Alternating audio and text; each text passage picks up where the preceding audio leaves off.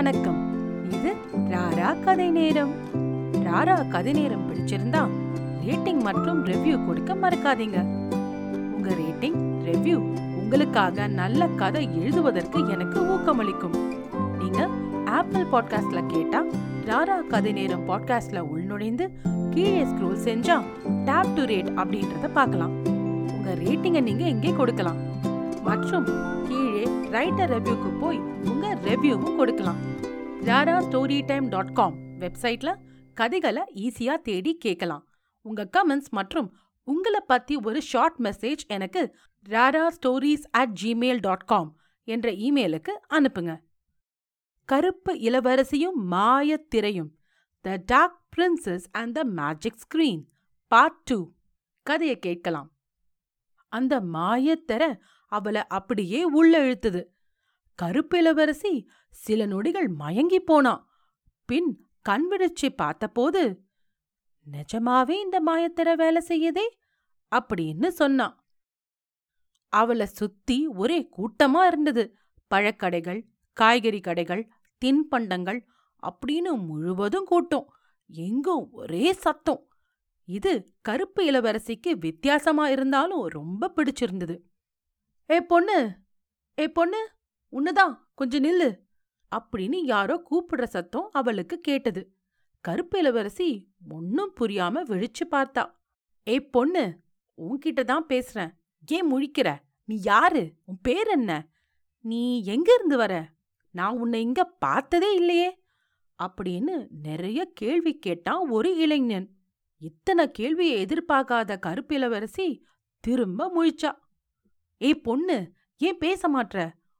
ஓஹோ உன்னால பேச முடியாதா? சரி சரி. அப்படின்னு சொல்லிட்டு சைக பாஷையில கைய ஆட்டி ஆட்டி பேசினா அந்த இளைஞன். கருப்பிளவரசி இல்ல இல்ல நான் பேசுவேன் நான் பேசுவேன். நான் நான் அரண்மனையிலிருந்து வரேன் அப்படின்னு சொன்னான் ஓஹோ நீ அங்க வேலை செய்றியா? அப்படின்னா உனக்கு கருப்பு இளவரசிய தெரிஞ்சிருக்கணுமே. அவங்கள நீ பார்த்திருக்கியா? அப்படின்னு ரொம்ப ஆர்வமா கேட்டான் அந்த இளைஞன். கருப்பிலவரசிக்கு தன்னை ஏன் தேடுறாங்கன்னு தெரிஞ்சுக்க ஆர்வமா இருந்தது. அதனால அந்த இளைஞனை பார்த்து நீயே அவங்கள பத்தி கேக்குற? அப்படின்னு கேட்டா என் அப்பா பானை செய்றவரு. நான் அந்த களிமண்ணை பயன்படுத்தி சிற்பம் செய்யறேன் நாட்டு மக்கள் அனைவருக்கும் கருப்பு இளவரசிய பார்க்க ஆசை. சில பேரு அவங்கள ராசி இல்லைன்னு சொன்னாலும் பலருக்கு அவங்க ஒரு ராசியான இளவரசி தான் நினைக்கிறாங்க. இது அந்த இளவரசிக்கு புதிய விஷயமா இருந்தது. நாட்டு மக்களுக்கு அவளை பிடிக்காது அப்படின்னு தான் இது வரைக்கும் நினைச்சிட்டு இருந்தா.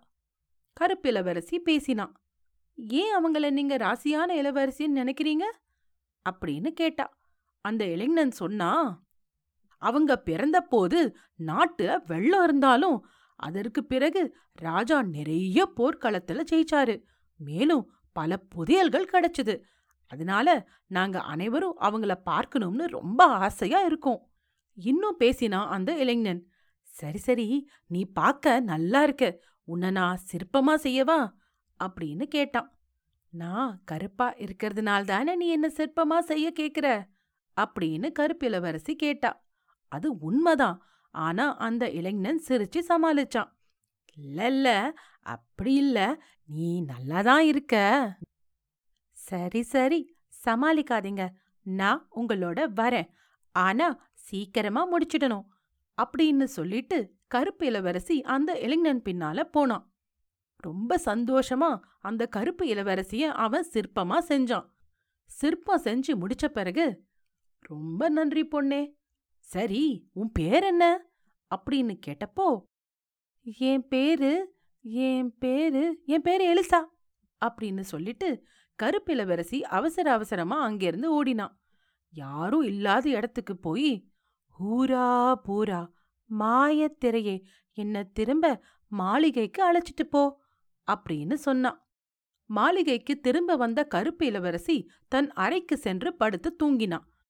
இரண்டு நாட்களுக்குப் பிறகு அரண்மனையில மந்திரிகள் ராஜாவிடம் ஒரு விஷயம் பற்றி பேசத் தொடங்கினாங்க. மதிப்பிற்குரிய ராஜாவே நம்ம நாட்டு மக்கள் இளவரசிய பார்க்க வேணும்னு சொல்றாங்க. மேலும் ஒரு கற்பனை இளவரசி சிலைய செஞ்சு நகரில் நடுவுல வச்சிருக்காங்க. ராஜா லூகாஸுக்கு பயங்கரமா கோபம் வந்துச்சு. பின் அவர் தன் படை வீரர்களை போய் அந்த சிற்பத்தை உடைக்க உத்தரவு போட்டாரு. அந்த மந்திரி ராஜாவே நீங்க அப்படி செஞ்சா நாட்டு மக்கள் வருத்தப்படுவாங்க. மேலும் நீங்க இளவரசிய நாட்டு மக்களுக்கு காண்பிக்க வேண்டிய நேரம் வந்திருக்கு அப்படின்னு சொன்னாரு. ராஜா லூகாஸ் உடனே என்னால அதை செய்யவே முடியாது அப்படின்னு சொல்லிட்டு எழுந்து போனாரு. மற்ற மந்திரிகளும் சபையை விட்டு போனாங்க. கருப்பு இளவரசி மாயத்திர மூலமா தினமும் வெளியே சென்று வந்தா. எல்லா மக்களுடனும் நல்லா பழகத் தொடங்கினா. அவள் நல்ல குணமும் இயல்பான மற்றும் அவள் நகைச்சுவை பேச்சும் நாட்டு மக்களுக்கு ரொம்ப பிடிச்சு போச்சு. எலிசா அப்படின்னு எல்லோராலும் அழைக்கப்பட்டா. திருவிழா ஆரம்பிச்சுது. எங்கும் சந்தோஷமாக காணப்பட்டது. ராணி சிமியும் ராஜா லூக்காஸும் விழாவிற்கு ஏற்பாடுகள் செய்யத் தொடங்கினாங்க.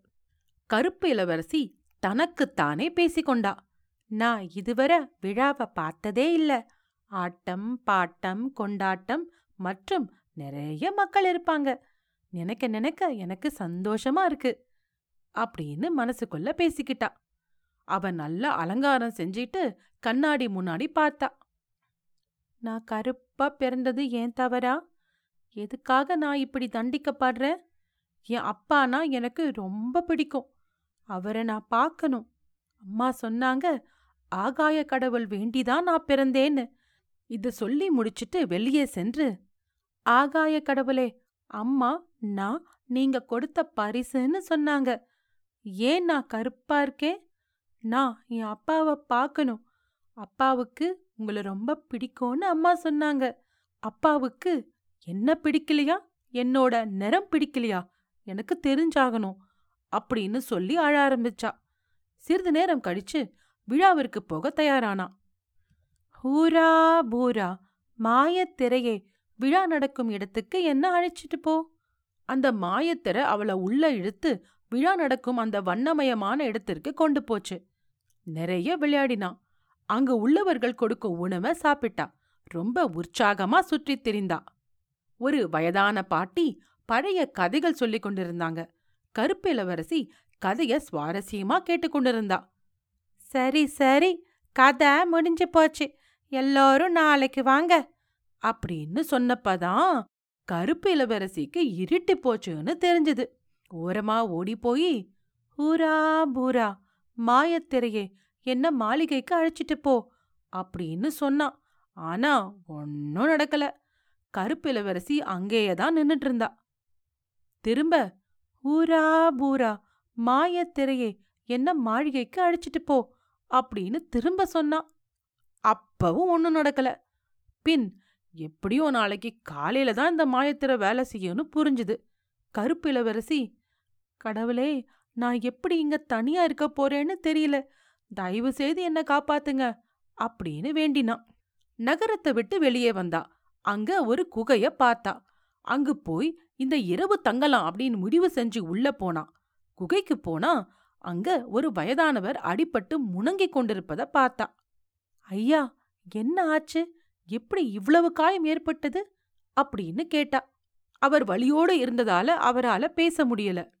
நேரா ஊருக்குள்ள போய் வைத்தியர் வீட்டுக்கு வழி கேட்டு சென்று அவரிடம் குகைக்குள்ள ஒரு வயதானவர் அடிபட்டு இருக்காரு அவருக்கு மருத்துவ உதவி செய்யுங்க அப்படின்னு சொல்லிட்டு தனக்கு தெரிந்தவரிடம் சிறிது உணவும் தண்ணியும் வாங்கிக் கொண்டு குகைக்கு திரும்ப போனான் குகையில் வைத்தியர் அந்த வயதானவர் காயத்திற்கு மருந்து தடவி கொண்டிருந்தாரு.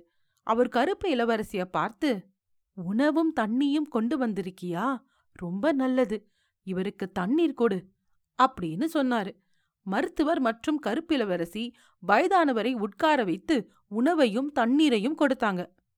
அந்த அடிப்பட்டவரு தண்ணீரை குடிச்சிட்டு மெல்ல கண்களை திறந்தாரு. பின் உணவை சாப்பிட்டாரு. அப்புறம் மருத்துவரை பார்த்து ரொம்ப நன்றி ஐயா அப்படின்னு சொன்னாரு. வைத்தியர் நீங்க இந்த பொண்ணுக்குத்தான் நன்றி சொல்லணும். என்ன இங்க கூட்டிட்டு வந்து இந்த இரவு நேரத்துல உங்களுக்கு உணவும் கொண்டு வந்தா. சரி நான் கிளம்புறேன். பொண்ணே இந்த வயதானவரை பாத்துக்கோ அப்படின்னு சொல்லிட்டு போனாரு. பெண்ணே நீ யார்? இவ்வளவு அன்பா கனிவா இருக்க? எங்கிருந்து வர? உங்க அம்மா அப்பா யாரு? அப்படின்னு வயதானவர் கேட்டார். கருப்பிலவரசி பேசாம நின்றா. நான் உங்க அப்பா அம்மாவ பாக்கணும். உங்க அப்பாவுக்கு உன்னை நினைச்சா பெருமையா இருக்கும் இல்லையா? கருப்பிலவரசி சிரிச்சுக்கிட்டே எங்க அப்பா என்ன பார்த்ததே இல்ல. அவர் என்ன வெறுக்கிறார். எனக்கு பேர் கூட அவர் வைக்கல. உன்ன மாதிரி ஒரு நல்ல பெண்ணையா உங்க அப்பா வெறுக்கிறாரு? அப்படின்னு ஆச்சரியமா கேட்டார் அந்த வயதானவர். எங்க அம்மா ரொம்ப அழகு. ஆனா நான் கருப்பா பிறந்ததால எங்க அப்பாவுக்கு என்ன பிடிக்கல. அந்த வயதானவர் உங்க அப்பா உன்னை ஒரு தடவையாவது பார்த்திருக்கணும்.